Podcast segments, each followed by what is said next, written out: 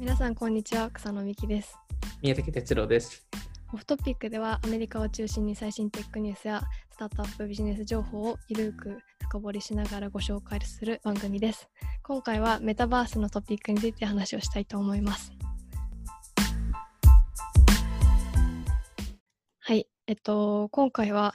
えっとメタバースがテーマというかトピックということで、えっとはい。以前宮武さんがノートで公開してたあのメタバースのフォートナイトの急成長テックジャイアントが注目するインターネット2.0メタバースとは何かっていう記事をはい。公開してたんですけども、結構はい。それが反響があって見られてましたね。そうですね、ありがたく、あのまあ、あのいろんなあのところにも転載してもらったので、あの本当に。そうですね、はい。確かに。ありがたいです。でも今まで多分その VR とか AR とうん。かそのアバターみたいなゲームとかに詳しい方はメタバースっていう言葉知ってると思うんですけど私もそんなになんかふわっとしか知らなくてうーん、なんかそその記事を初めてメタバースっていうものがあるんだとかフォートナイトってこんなにそのエピックゲームスがこんなにすごいんだっていうのを知った人がいると思うんですけど。そうですね、特にそのゲーム業界だと、多分皆さん知っていると思うので、昔もなんか国光さんとかもあのメタバースについて記事とか書いてたり、ははい。い。してたと思うので、あのでもちろんその、まあ、例えばスクエアエニックスのあの元社長さんの和田さんとかも結はい。構そのメタバースについて詳しかったりするので、へー。やっぱりやっぱりゲーム業界だと皆さん当たり前のことに考えてるっていうか、まあ、そそういうそういうなんかビジョンがあるっていうのは分かってたんですけど多分そのテック業界に落ちてきたっていうのは割と最近なのかなと思います。確かにそうですね。なんか、まあ、今のこのリモートとかが増えてういるん、中で、やっぱ注目度は上がってるなっていう感じは、うん確かに。一一般人としてうん感じますね。特にあつ森とか、ね、そういうのがああのねどんどん広がっている中でやっぱりそういうコンセプトはなんかどんどん前に出てきますよね。うん。なので、えっと、今回はそのノートの記事で、こううん、読み解きながら、えっと、音声でもメタバースについて話をできたらなと思ってます。はい。はい。で、じゃあそもそもまずメタバースっていうもの、言葉は何かうんっていう話をうんしていきたいんですけれども、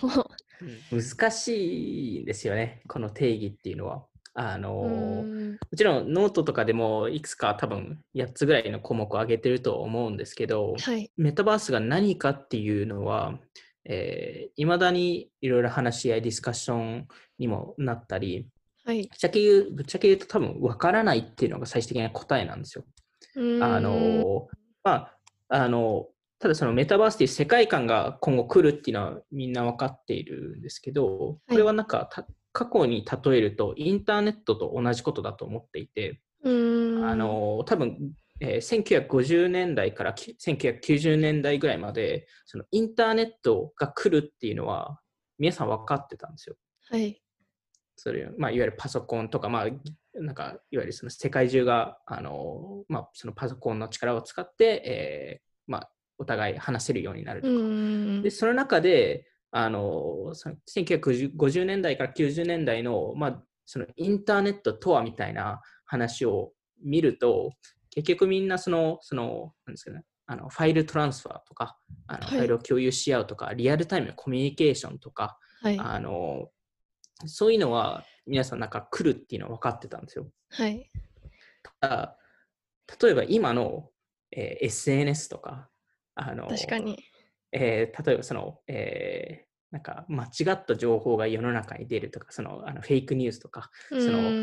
出てるコンテンツタイプ、まあ、動画とか写真とかはまだわかるかもしれないですけど、なんかその音声メディアとか、例えばこうはい。いうポッドキャストとか、確かに。もう、えー出てくるかって言われると、ここ数年間で、ここまあ過去10年ぐらい出てきたものなんで、まさになんかオンラインゲームうんとかもこんなに盛り上がると、うん多分その当時思ってなかったですよね。多分誰も多分想像してなかったので、うんそれと同じだと思ってるんですよ、メタバースっていうのは。なるほど。概念は分かってるけど、実際どういう未来になるかは誰も分からないっていう。なんで、なんとなく終わらない、えー常にライブでなんか同期されてる、えー無制限にアクセスできる、えー人が自由を持ってメタバース内の、まあ、自社経済に参加して、場合によってはオフラインやオンラインの体験を超えるものになるっていううん。なんふわっとした定義付けはできるんですけど、実際にそれがその世の中にどういう立て付けになって、えーどういうふうに皆さんがインタラクションをして、えーはい。日常生活で、えーメタバースと何をするのかっていうのは正直わからないです。うーんなるほど。うん確かにその今一番そのメタバースって言われるんなんていうか構想に一番近いポジションにいるのがフォートナイトだったりとかまあうんちょっと注目されてるあつ森とかはいみたいなとはいころですよね、きっと。そうなんですよね。で結局、その、まあ、フォートナイト、エピックゲームズとか、その、あつ森とか、あの、ロブロックスとか、マインクラフトとかはいも、えーその、一部そのメタバース的な要素はあるものの、うえーるかに遠い未来っていうふうには、えー今のところ、えーそういう感じになってますね。まだまだはその、うん。おみんながなんなんてかこうそういろんなことができるメタバースの空間にはちょっとまだほどうん、遠いっていう。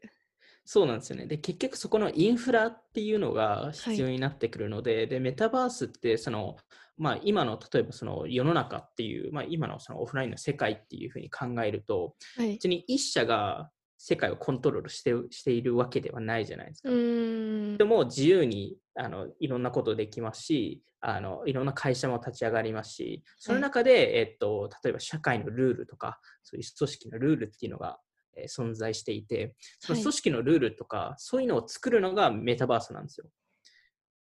あおー組織のルールを作るのが。うん、ただ、それって、そもそも、えー多分一社が作れないんですよ。はあ、それ一一つのプラ社が作るとットフォームがってことですか、うんそうです、そうです一あの。一社のそのプラットフォームが作ってしまうと、はい。あまあ、一つのプラットフォームになるかもしれないです。ただ、それが一社で出来上がってると、その会社が全部コントロールしてしまうので、なるほど。ちょっと違うかなとは思ってるんですよ。まあそのひプラットフォームいなんていうか大きなプラットフォームになったとしても、まあ、うんいろんな企業とか、うん、いろんな会社が集まっな集まっうんてというか、コラボレーションして出来上がっていくっていう。そうです、そうです。なんで、まあ、あのその、オフラインの世界で言うと、例えば政府とかですよね。うーん。政府が政府ってあの一組織ではあるものの,、はいあのいろんな人が、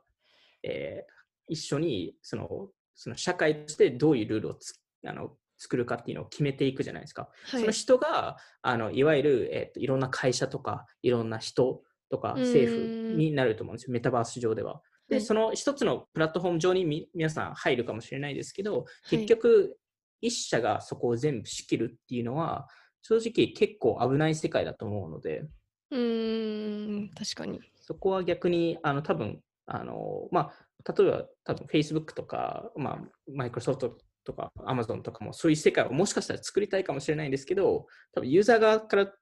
にとっては結構危ない世界だと思うので、多う分、ここはいろんな会社が一緒に集まって作ることが大事かなとは思いますね。確かに。うんそうん、そこの定義づけっていうのは結構難しくて、で、そのメタバース以外にももう一つそのマルチバースっていう言葉がよく出てくるんですよ。初めて聞きました。まあ、マルチって複数っていうことで、まあ、バースはユニバースのバースから取ってるので、まあ、いろんな世界っていう、えーコンセプトなんですけど、これ結構さあの SF 映画とかでも出てくるコンセプトではあって、まあはい直近だと、えーっと、あれかな、えーマーベルのあのアベンジャーズの最後のあのエンドゲームとかでもこのコンセプトって出てくるんですけど、え、あのそれはネタバレですか？あ、ネタバレじゃないです。ネタバレじゃないです。で、あの、へえ。まあ、あの、いろんな、あの、アニメとかにも、このマルチバースっていう話が出てくるんですけど、まあ、いわゆる、その、えーっと、まあ、いろんな世界があって、それを、うんあの、まあ、つなぎ、つつな、つなげるっていうか、あの、話で、まあ、あの、なんだろう、その、今の、その、ネット、インターネットで言うと、まあ、一つのブラウザーにいろんなサイトにアクセスできるじゃないですか。はい。いろ各サイトがいわゆる一つの世界、ユニバースと思う思うと、マルチな世界がいっぱい世の中にあると考えそのマルチなそのサイトというかプラそのはいつながってるイメージなんですか、ま、もう別のものあそうです。今、一応つ、つなが、えっと、同時に並行してるっていう話なので、それを、えーブリッジするツールが、まあ、例えばそのブラウザーとか、えー例えば、えっと、フォートナイトとか、あの、とか、あの、ロブロックスとかっていうプラットフォームかもしれないっていう話ですね。なるほど。まあ、いろんなそのフォートナイトとロブロックスが複数存在してるっていうこと自体めマルチバースとはえっと、言わないんですか？それは、それ自体は多分2つの完璧な違うプラットフォームなので、えーまあ、例えばそのロブロックス内で、えっとはいい、ろんなゲームって作られてるじゃないですか。はい。でも、その一つのゲームの中でいろんなゲームをやってるのではなくて、えー、ロブロックスのプラットフォームの中でゲーム A に遊んで、その後ゲーム B に行って、ゲーム C に行けるっていう、そのいろんな世界を、まあ、飛び越せるっていうのが、そのマルチバースのコンセプトで、なるほど。はい。なんか、あれ、その、任天堂のゲームで、動物の森と、なんかはい、マリオと、その、はいはいはい。いろんなプラットフォーム上で最後にこう、あの、何でしたっけ？あの、みんなでゲームができる、いろんなキャラクターが戦うやつの、と、あ、えっと、スマブラとかスマブラみたいな、スマブラというプラットフォームがあって、みたいな、あ多分そもそもその、えっと、例えばスイッチとかでそのあの熱盛もできればマリオカートもできるとかあるじゃないですか。それうんが各い一個一個の世界なので、はい。それをつなそれをつなぐのが、えっと、えースイッチっていう機械。なので、はい。それ自体がマルチバースになっていて、あで、えっー。と、それ、それが多分、で、あとはその、それがミックスするっていうのが、えー全部合わせると、えーメタバースになるんじゃないかっていう話で、そのいわゆるそのスマブラ的な話ですはねい、いうところだと思います、ね。いつもの自分のキャラとか自分の着てるその動物の森うんの服を着ながら、あのスマブラするみたいなことができたらうん。最高ですね。そうなんですよ。なんで、それが 実際に多分、いろんなプラットフォームが今実際やってることで、まあ、特にうんフォートナイトとかやってると思うんですけど、はい。あのいろんな IP のあの混ぜ込みですよね。うーん。うんまあ多分その宮武さんが言ったように一番フォートナイトがそのメタバースに一番近いっていうはい、話だったと思うんですけど、それはどういうところが一番近いかなって思うんですかね？えっと、ですかね、そもそもその、フォートナイトのあの親会社、もうあのエピックゲームズはい。会社があるんですけど、そこの CEO がもうこのメタバースっていう世界を結構前から目指してるっていう話をしてまして。で、えーまあその、エピックゲーム自体が、あの提供してるインフラ、あの技術っていうのが、あの明らかにそのゲーム会社としての、えっと、なんだろう、その行動ではなくて、はい。えーそのメタバース企業を作ろうとしてるっていう感覚がすごいありまして、おーそこがなんか逆にロブロックスとかマインクラフトとかも結構違う動きをしてるんですよ。なるほど。もうそれはゲーム企業としての動きに近いというか。うん、そうですね。そのもちろんその、あの、フォートナイトとか、あの、主にゲームをつく、あの、主にゲームなので、あの、ゲーム要素は強いものの、それ以外のものもいっぱいやってるので、まあ最近だとそのトラビス・スコットのコンサートとうかも。やってたり、あの最近だとそのあのソーシャルスペースとして、えーあのなんですかね、あのパーティーロイヤルモードっていうのをフォートナイトが公開したんですけど、はい。もともとそのフォートナイトって、あの前回そのフォートナイトの会をやったときに、そのいわゆるその、あの、なんだろう、その遊ぶ場っていうか、単純にその友達が集まる場になってるとフォートナイトに行くみたいな。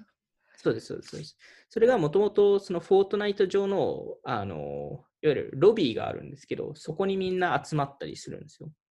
うーん。まあ、あとはゲゲームをプレイしながら話し合うっていうところだったんですけど、いわゆるそのゲームってまあシューティングゲームなので、まあ、みんながシューティングゲームやりたいわけではないので、うーん。フォートナイトとしてはそれ以外のスペースを作る、作りたかったっていう話で、で、えーそれを、えー最近作って公開して、で、実際そこではなんか小さいチャレンジとかミニゲームとかも多いんですけど、あうんの友達とハンガウトの場所として、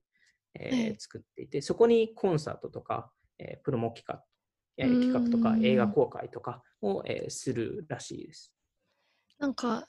そのやっぱりフォートナイトの最初の初見のイメージとやっぱゲーム、うんそのシューティングゲームっていうイメージがうんやっぱあったんですけどやっぱりトラビス・スコットのライブとか、うんなんか今までのその去年あったマシュメロのライブと格段にこう UX が上がってるというか その今までのその多分そのマシュメロの時は本当に実際のリアルのライブみたいなこうステージがあって、観客があって、みたいな感じだったんですけどもフォートナイトの世界観の中にこううん。ライブの体験をぶち込んだみたいな、なんかいやすごいですよね、トラビス・スコットのやつは。はい、で逆にそれを見て、確かソニーがその、えーそのフォートナイトコンサート用の、えー採用をかけてるんですよ。えー、うん。そのソニーの会社としてはい、会社。ポジションを募集してるんですか？そういう。はい。まあそういう、あの、フォートナイトだけではないと思いますけど、そのイマーシブなコンサートの、えー採用の、えーエンジニアとか、あのそういう人、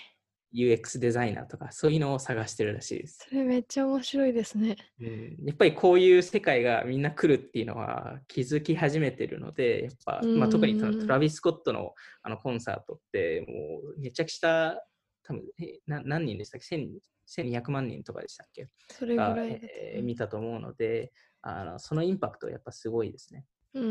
ん。なんかトラビス・スコットみたいなこう自分でライブ企画してやってるようななんていうか、うん。まあアーティスト的な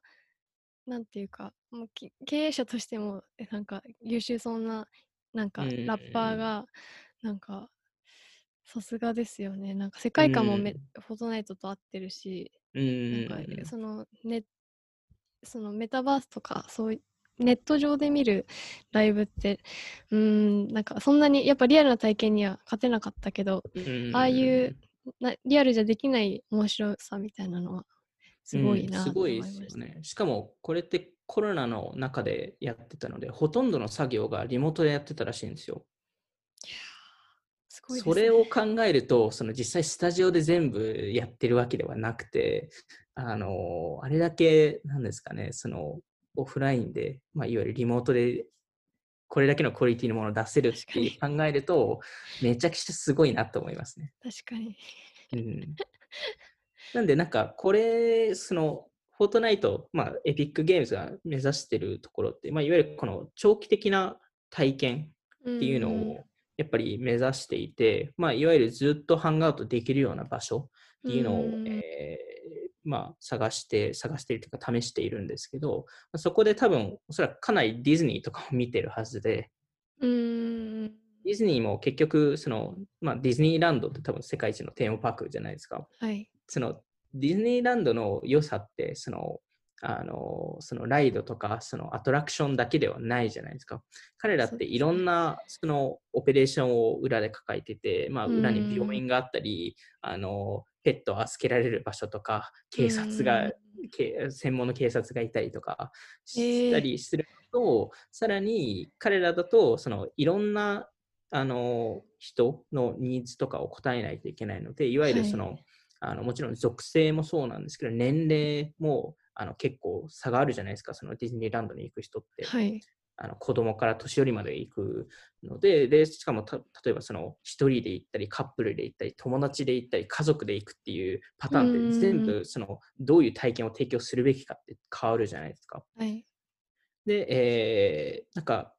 それと比較すると、そのテレビ番組とかその映画とかって1バージョンで終わるじゃないですか。ペルソナみたいなのは確かに。うん一バージョンっていうか一回収録して、はい一回その出して、それを毎回リピートするだけじゃないですか。はい。でも、あの逆にそのディズニーランドとかだと、そのライブ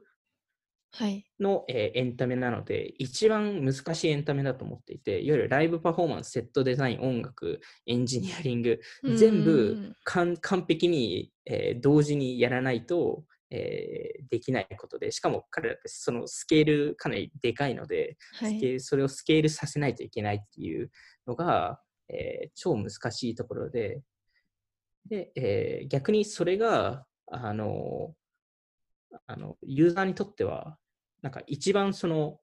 なんだろう、その親近感が湧くっていうか、あのよりその、そういうライブパフォーマンスやってるからこそ、ユーザーと、ユーザー体験がすごい良くなるっていう話で、あの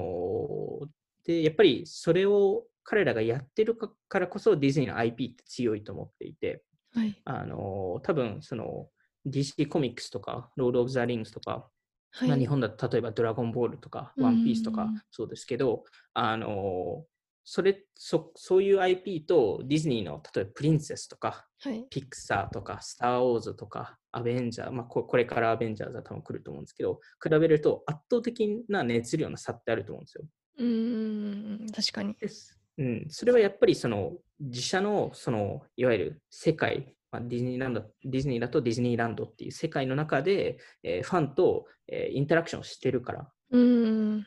だと思っていて、はい、そこの、えーまあの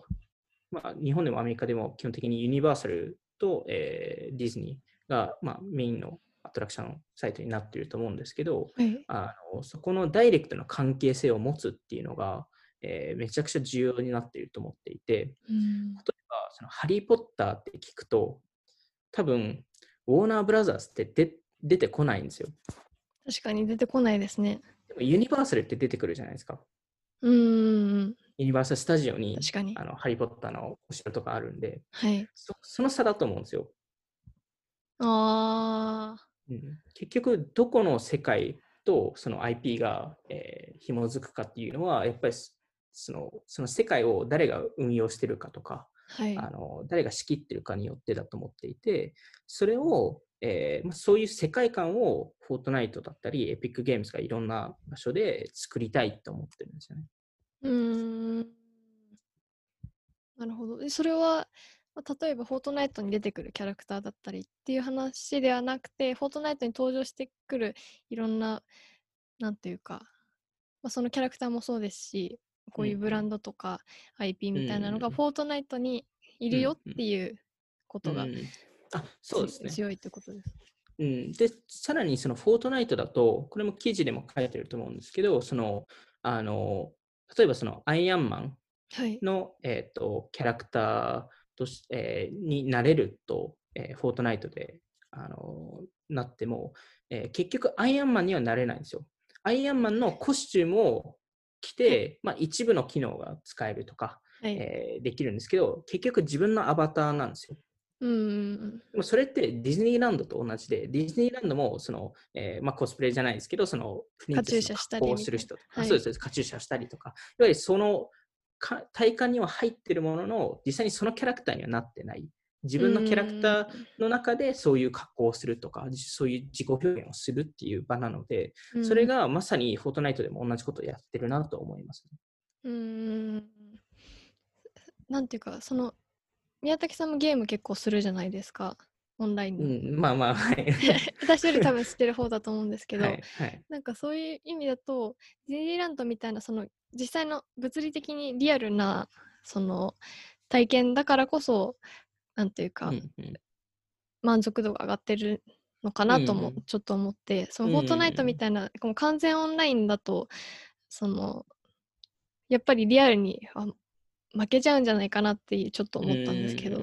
どう思います？あそれも、えーと、実際にありますあの。オフラインがやっぱりあの圧倒的に勝る部分ってあるので、結局、あのまあ、ディズニーランドって、えっと、あのキャラクターハグするじゃないですか。はい。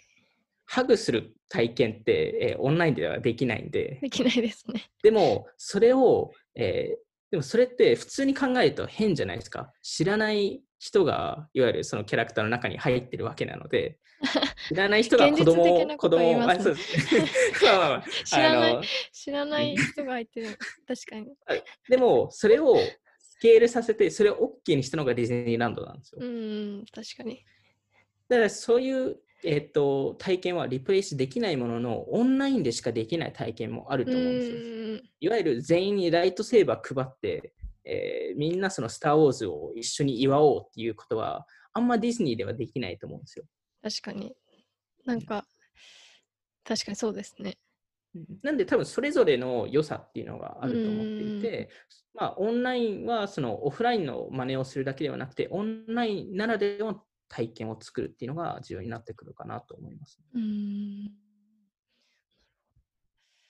確かになんかディズニーランドの人混みとか行列とかうん、ゲームだとないですもんね。そういうないですね。なんか大変なところはオンラインだと確かにないからそういう意味だといい体験を作れますよね。うんうん確かに。そうですね。他に注目しているところありますか？えっと、まあ、他社ですと、やっぱりそのロブロックスとかマインクラフト、えーとかがやっぱり、あのーよくて、まあ、それ以外に、えっと、GTA オンライン、グランドセフトオートオンラインとかも、あのー結構やっぱり、あのプレイされているので、あの結局、うんこのその4つのタイトル、フォートナイト、GTA オンライン、マインクラフト、ロブロックスだけで、えー毎月10 12億時間ぐらいプレイされてるんですよ。でも想像できないぐらいの 長さですね。そうなんですよ。しかも MAU で言うと、あのー7500万人から1.2億人ぐらいいるんで、まあかなりいて、で、特にそのマインクラフトとかロブロックスだと、そのはい9歳から12歳の子供たちって本当にみんなプレイししたい、したがってるので、うん特にアメリカ、カナダ、オーストラリアとかだと、えー確かその9歳から12歳の、えー半分の9歳から12歳の子供子供たちは、あのマインクラフトかロブロックスをプレイしてるんですよ。すごい。それってなんかどっちもプレイしてるんですか？多分片方だけみたいな。えー大体片方だけとかが多いかなと思いますね。えうんうん、面しかもなんか、どんどんそのその年齢が上がってもプレイし続ける傾向にもなっているので、なんかそれもすごいなと思いますね。うん、やっぱその世界観が好きだからと友達がいるからじゃないですかね。ー、ああ、なるほど。うん。うん、まあ、あの、コンテンツがめちゃくちゃいいっていう多分ことだと思う。あと、やっぱりその、なんだろう、そのゲームを、なんか、特にそのマインクラフト、ロブロックスで、最近フォートナイトもそうなんですけど、その、うんあの、その、じ自分のクリエイティビティを活かせる場所でもあるので、うんゲームを作れる、えーしかも結構簡単に作れるっていうのは、確かに。あの、これはなんか、その、例えば TikTok とかも同じだと思うんですけど、うん TikTok もその、自分のクリエイティビティを出せる場あのツールを作っているので、それと似たようなものかなと思いますね。なるほど。確かになんか、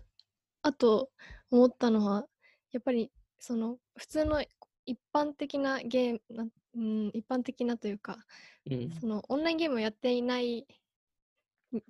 なん私みたいなへそのあんまりゲームをしない人だと、はい。確かに任天堂とかでポケモンとか、まあ、動物の森とかもそうですけどはプレイしたことあってでもそういうゲームって、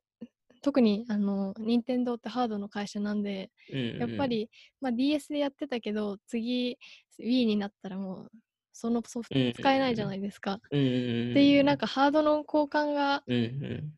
任天堂のゲームだとやっぱ必要だから、うんうんやっぱプレイし続けるってならないなっていうのはうんうんあります確かに。ね。だから私も中学校とか高校の時に動物の森買ったけどそれがまだずっとプレイできたら今は絶対やりたいんですけどまたスイッチ買ってソフト買ってっていうのは結構、うん。あのコストがかかるなっていう印象はあります。ね。だからフォートナイトとかはうん。すごいいいなっていう。しかも昔だとそのゲーム自体も毎年新しいバージョンが出るじゃないですか。これあアメリカでもあのよくある光景ですけど、はい、あのまあ、ロブロックスとかフォートナイトとか常にオンラインでアップデートされてるだけなので、あのあ基本的に10年前のキャラも今のまま使えるっていうのが、あやっぱそうそういうところはすごいですよね。いいですね。なんかしかもそのうん昔からプレイしてた人が報われるというか、うんなんか、うん、確かにその確かに。いいいいですよね、そういう循環は。うん、そこはめちゃくちゃいいですよね。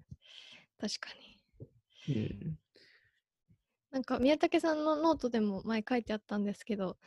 なんかやっぱ映画の予告が見れるとかっていいですよね。そういうのもなんか自分もゲーム、シューティングゲームには全然興味なかったけど、うん新作の「スター・ウォーズ」とかその、はいはい自分が好きな映画とかの予告が先に見れるとか、なんかうん。今だとまた無料で映画がそこでフォートナイト上で見れるみたいなキャンペーンとかやってるのを見ると、なんかそのネットフリックスパーティーみたいなうんうんプレイスじゃないですけど、うんなんかそういう、なんかみんなで楽しむ場、うんうん。本当にまさにそうなんていうか喋る場なんかこう友達と会話をする場っていうのはうんいいですよね。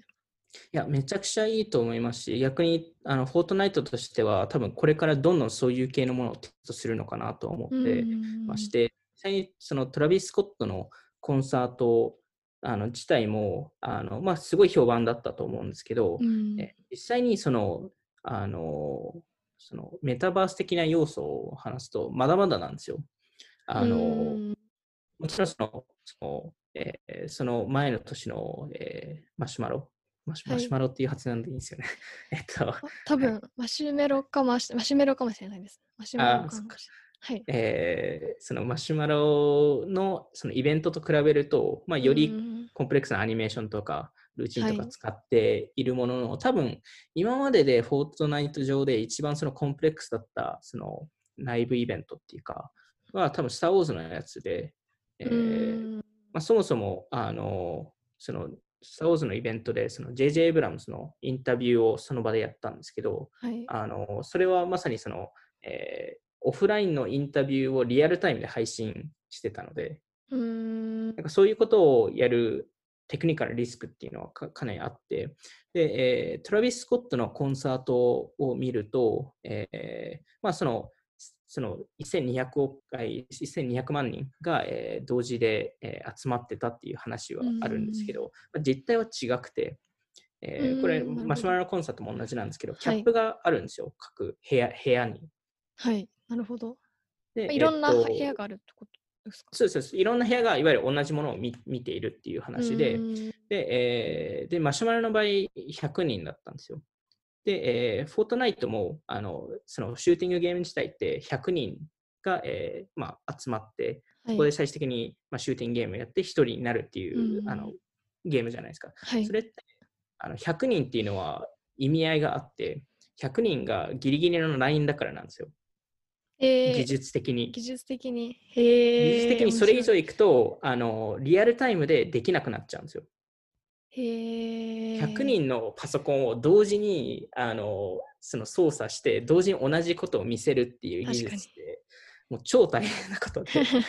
めちゃくちゃ負担がかかるものででそれを、えーその200人500人とかにするのってはい。めちゃくちゃ今のところ技術的にほ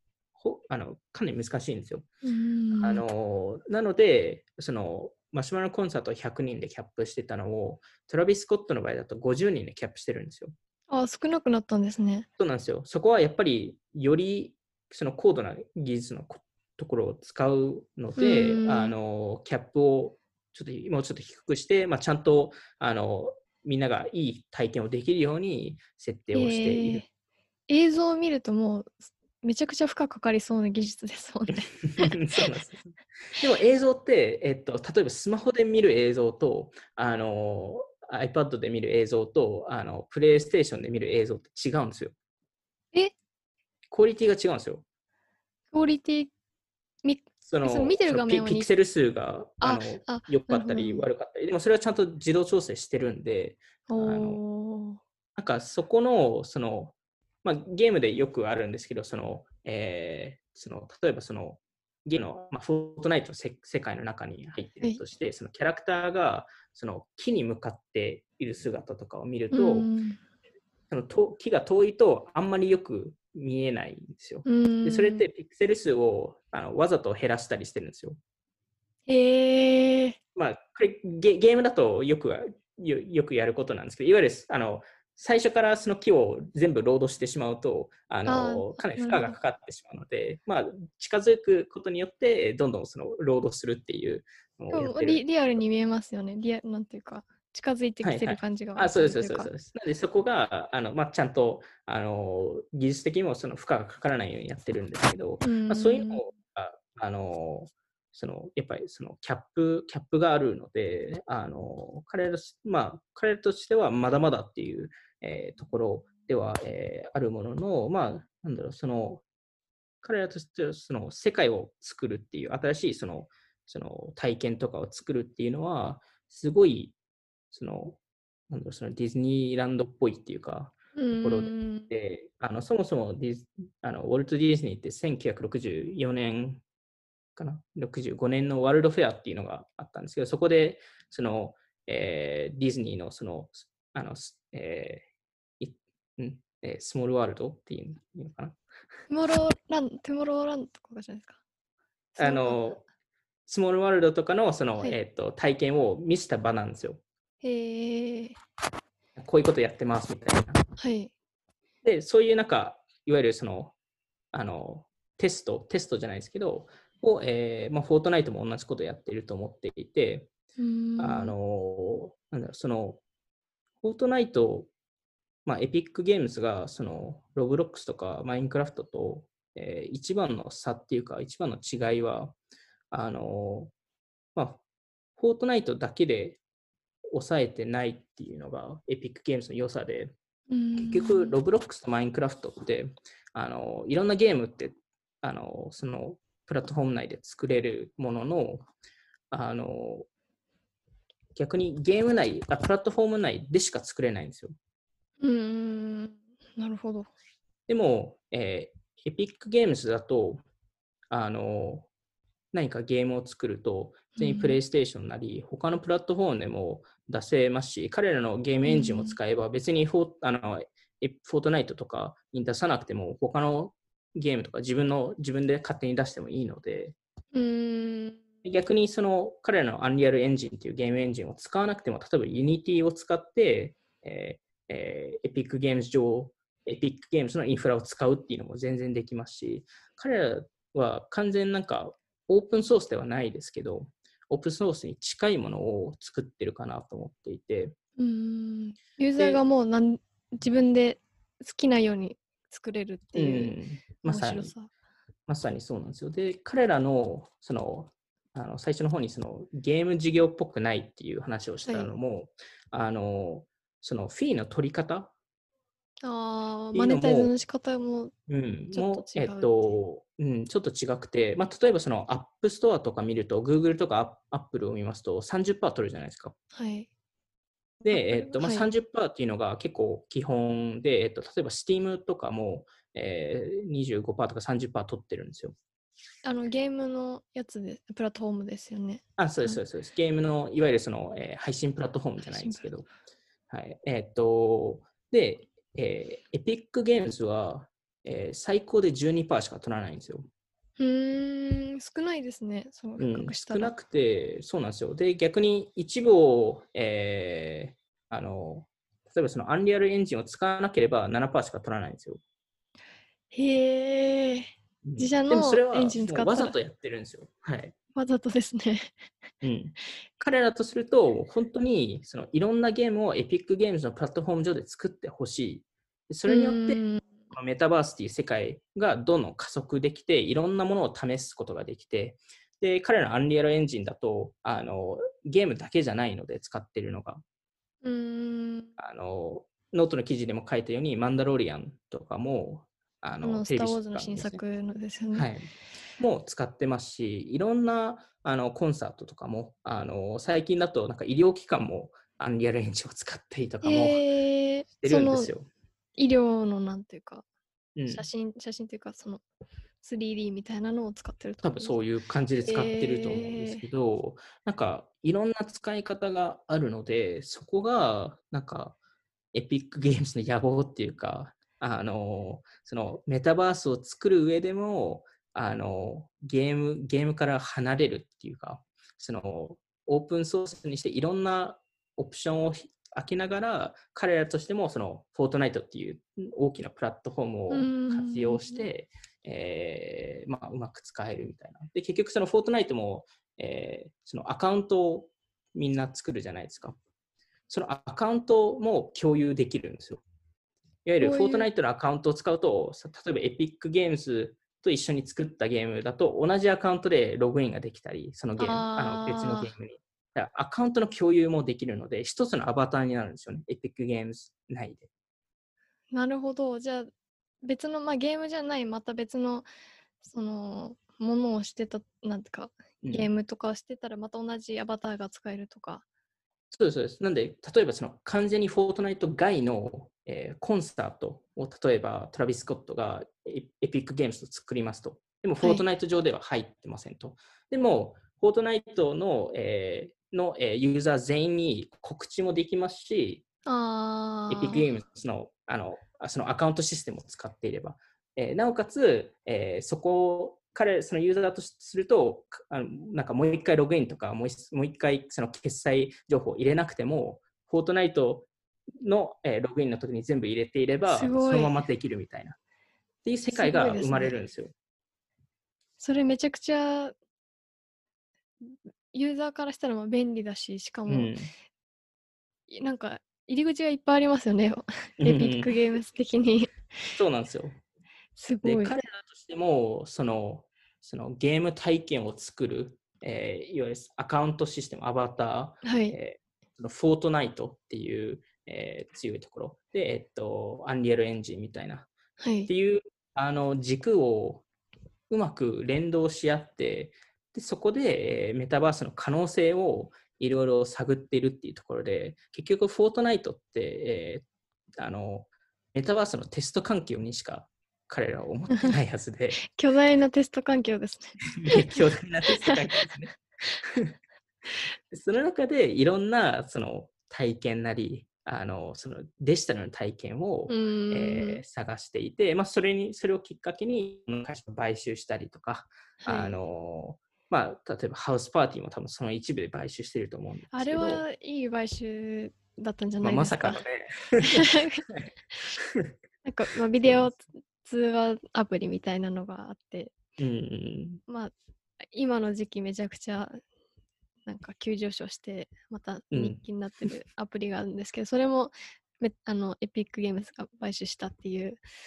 すごいですよね。そうです。なんで結局そのエピックゲームズとしてはあのその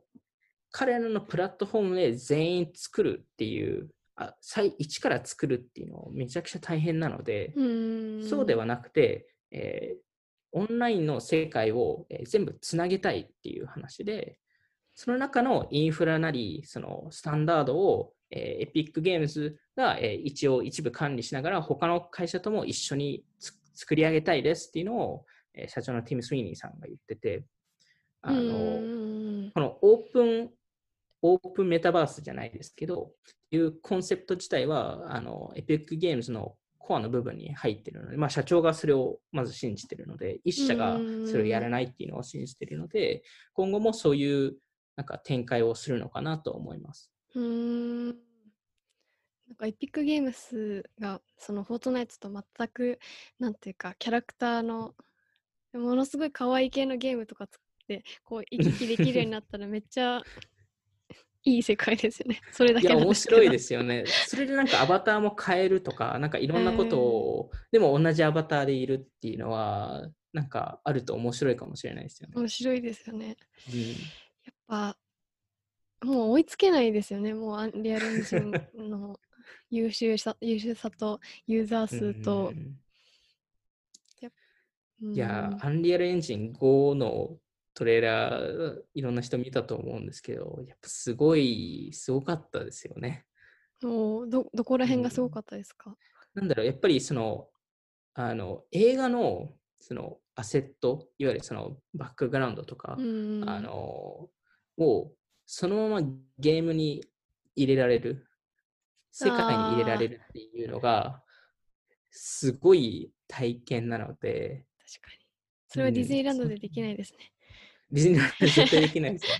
でも、いわゆるディズニーランドの、その、例えば撮影をすると、はい。それができるかもしれないんですよ。あディズニーランドのアセットを、わかんないですけど、映画とかで撮影しした場合に、はい。もしかしたら、あの、アンリアルエンジン上で、それをもうフォートナイトに落とし込むとかっていうのが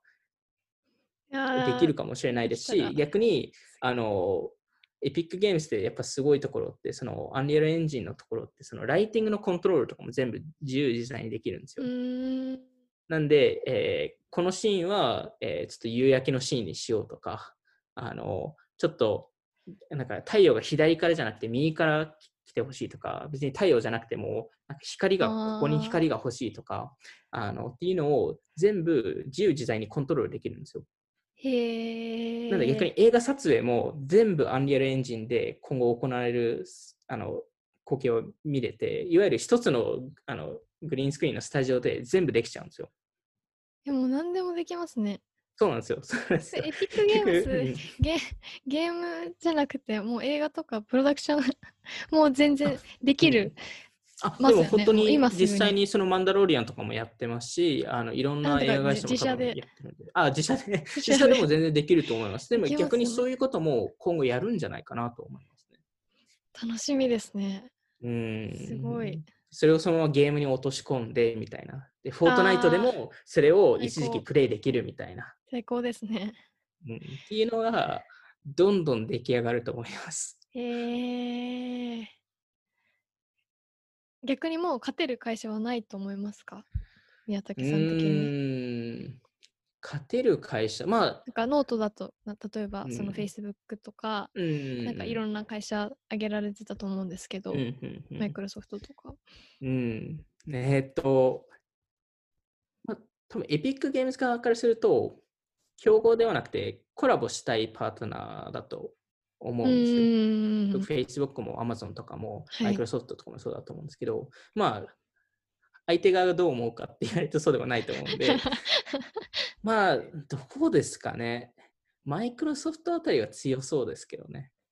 ああ、それはうんどうしてですか、結局、マイクロソフトは、えーその、えーまあ、アバター的に言うと、マイクロソフト、あの、あのソフトウェアを提供してるじゃないですか。うん B2B に。はい。で、個人も結構、ワードとか、あの、パワーポイントとかも使ってるので、でそこで、えー個人アカウントの獲得ができる。で、マインクラフトを持ってるうーん。とか、なんか、いろんな面で考えると、技術的にいろいろ揃ってるのはマイクロソフトかなって。で、あの、クラウドもクラウドとかもやってるんで、えーまあ、Xbox とかもハード、ハード、ハードも持ってるんで、でも Amazon もアカウントあるし、クラウドも持ってるじゃないですか。Amazon は、えー多分、えーまあ、わかんないですあの。結局最近ゲームを出してるんで、多分そういう面にもうん行こうとしていると思うので、彼らの性格上、そのジェフ・ベゾスの性格上、そこに行きたいのかなと思っていて、ああ。あのそこの路地回りをやりたいっていう思いはあると思います。私は性格上、路地回りに行きたいっていう。確かになんかうんゲームのプラットフォームゴリゴリ作ってるような感じではなさそうですね。んではないかもしれない。でも最近のゲームって、最近 Amazon もゲーム出してるんですよ。なんで、自社で作オリジナルって？え、はい、オリジナルで、はい。へなんなんえていうゲームか忘れたんですけど、あの出してて、まあまあな評判なんですけど、なんかでもそういう、もしかしたらそういう世界も彼らも目指してるかもしれないし、逆に彼らもその一社が全部その独占するわけではないと理解しているかもしれないので、その路地回り、インフラ周りのお手伝いをする会社として、えーいろんなことをやってるかもしれないですね。うーん。なるほど。でも、やっぱでも、そうですね。フォートナイト強いですね。うーん。あの、エピックゲームス強いなっていう。うん、そうですね。なんか動物の森もその最コロナの影響でめちゃくちゃ売り上げ伸びてあの、うんうん売れてたと思うんですけどなんかやっぱでも比較で いい、ね。面白いなんていうかその フォートナイトに届かなかったユーザー層というかまあうん女性だったりとか今までゲームを任天堂で止まってた人たちっていうのは多分分めちゃくちゃ刺さったのかなっていうところ確かに。と、。確かに。なんか、まあ、そのキャラクターの可愛さもあるし、うんなんていう、かできることが 逆に言うと少なくて、うんなんていう、かあのすごく今の時期こう自然と戯れながら虫取ったりうん魚釣ったりみたいな、あの 面白さみたいなのがげ今の時期だから刺さったのかなっていうのは確かに。ありますけど、しかも、なんか、あの一部その、あのメタバース的な要素も出てきてますよね。最近なんか、えっと、誰だっけ、その、えースター・ウォーズのローグ・ワンの監督かライターが、その、あの、はいはいトーク番組を集まりでやったりとか。あの、あれですよね。あの、ロード・オブ・ザ・リングの人も出てましたよね。ああ、そうですか。あ、そうなんだ。の人も出てトーク番組やってて、へとか、うんあの、 Netflix で有名なあの Queer Eye っていう番組があるんですけど、はいはい。はいその人がなんかそのいろんなスペシャリストが集まってるなんかはい。リアリティショーというか、あのまあ、ショーがあってその人が、うんうんあのその5人組なんですけど、うんはい。その5人組の1人のうち1人の人がなんか家具ディレクター家具デザイナーみたいな人で動物の森のその、自分えの部屋をスクリーンショット撮ったらこういろいろアドバイスくれるみたいな キー、ャンペーンをやっててなんかえー面白いなとか面白い。グロシエも最近出しましたよね。服出してましたねパーカーを。うんなんか動物の森の面白いところはなんかフォートナイトみたいにこうみんなで集まる場っていうよりは自分の島があって友達を呼んだりみたいなところがなんか自分の家っていうコンセプトですよね。そうですねそういうところがなんか、まあ、有名人の人とかもに使ってましたけど、なんか新しいファン交流みたいなのは。なんかそのみんなで集まって話すよりもその有名人とかの家に遊びに行ったり、むしろ来てくれるみい。たいなのはすごくスペシャルな感じがしますよね。ちょっとクラブハウス的な要素も入ってるのかな、そこに。そこにあー確かにでも、フォートナイトもやりそうじゃないですか、それ。なんかできそうじゃないですか。それもすぐできちゃいます。なんか、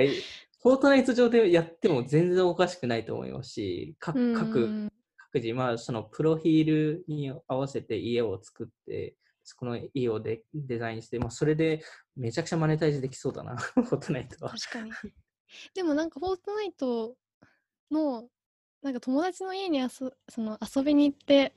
なんかフォートナイトでできることがたくさんありすぎて家に行ってうんあ可愛い家だねっていうそうならないかもしれないです、ね。行動はなんか。意外と確かに。しないかもしれない。確かに、集まりだとそそそっちの方がメインだからこそ、はいそっちに行きがちかもしれないですね。確かに。フォートナイトではそれはあんま現実的じゃないかもしれないですね。でもなんかこう自分の部屋をデコレーションしたいっていうあのユーザーはそうユーザーはいっぱいそうですよね。うんうんうん。なんか確かにな。楽しそう。うん。なんか、いろんな世界観を、まあ、あつ森も含めてですけど、作ってくれるので、なんか、ここ特になんか1年ぐらいを見ると、すごいこのメタバースっていう単語が飛び始めてますし、うんあの、いろんな人がそういう世界観を目指した、なんか、うん、バーチャル世界とかも作ってる気がするんで、うーんうん、どんどん加速するのかなと思いますね。確かに。大丈夫そうですか？他はい何かありますか、他、なんだろう、えーっと、うん、そういえば、その、ファイナルファンタジー、えー、7かな？今、7リメイクってゲームあるんですけど、はい。あの、それもアンリアルエンジンで作られてるんですよ。ちなみにですけど。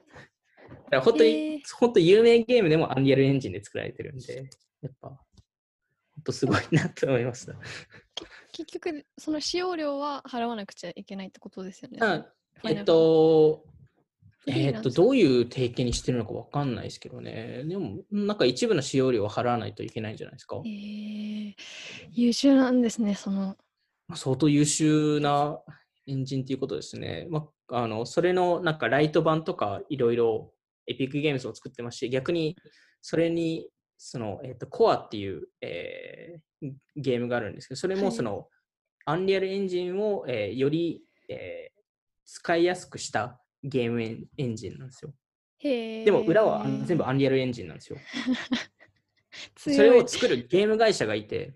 それが40億ぐらい調達してるんですよ。ベ40億ンチマ。ークとか、ベンチマークとかリードして。へえで。そういうなんか、インフラの中のインフラが出てくるみたいな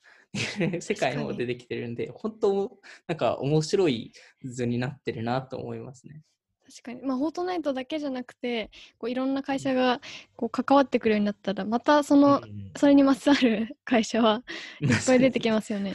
まさにそうだと思います。すごい。もう、ちょっと注目ですね。はい。はい、じゃあ今回はそんなところで、えっとはいまあ詳しい内容とかはノートにも載ってるので、えっとはい概要欄に載せておくのでぜひ読んでいただけると嬉しいです。はい、はい今回も聞いていただきありがとうございました。ありがとうございました。 Off Topic では、えっと、Twitter とかノート、YouTube でもこの配信してるので気になった方はオフトピック JP のフォローお願いします。では、さようなら。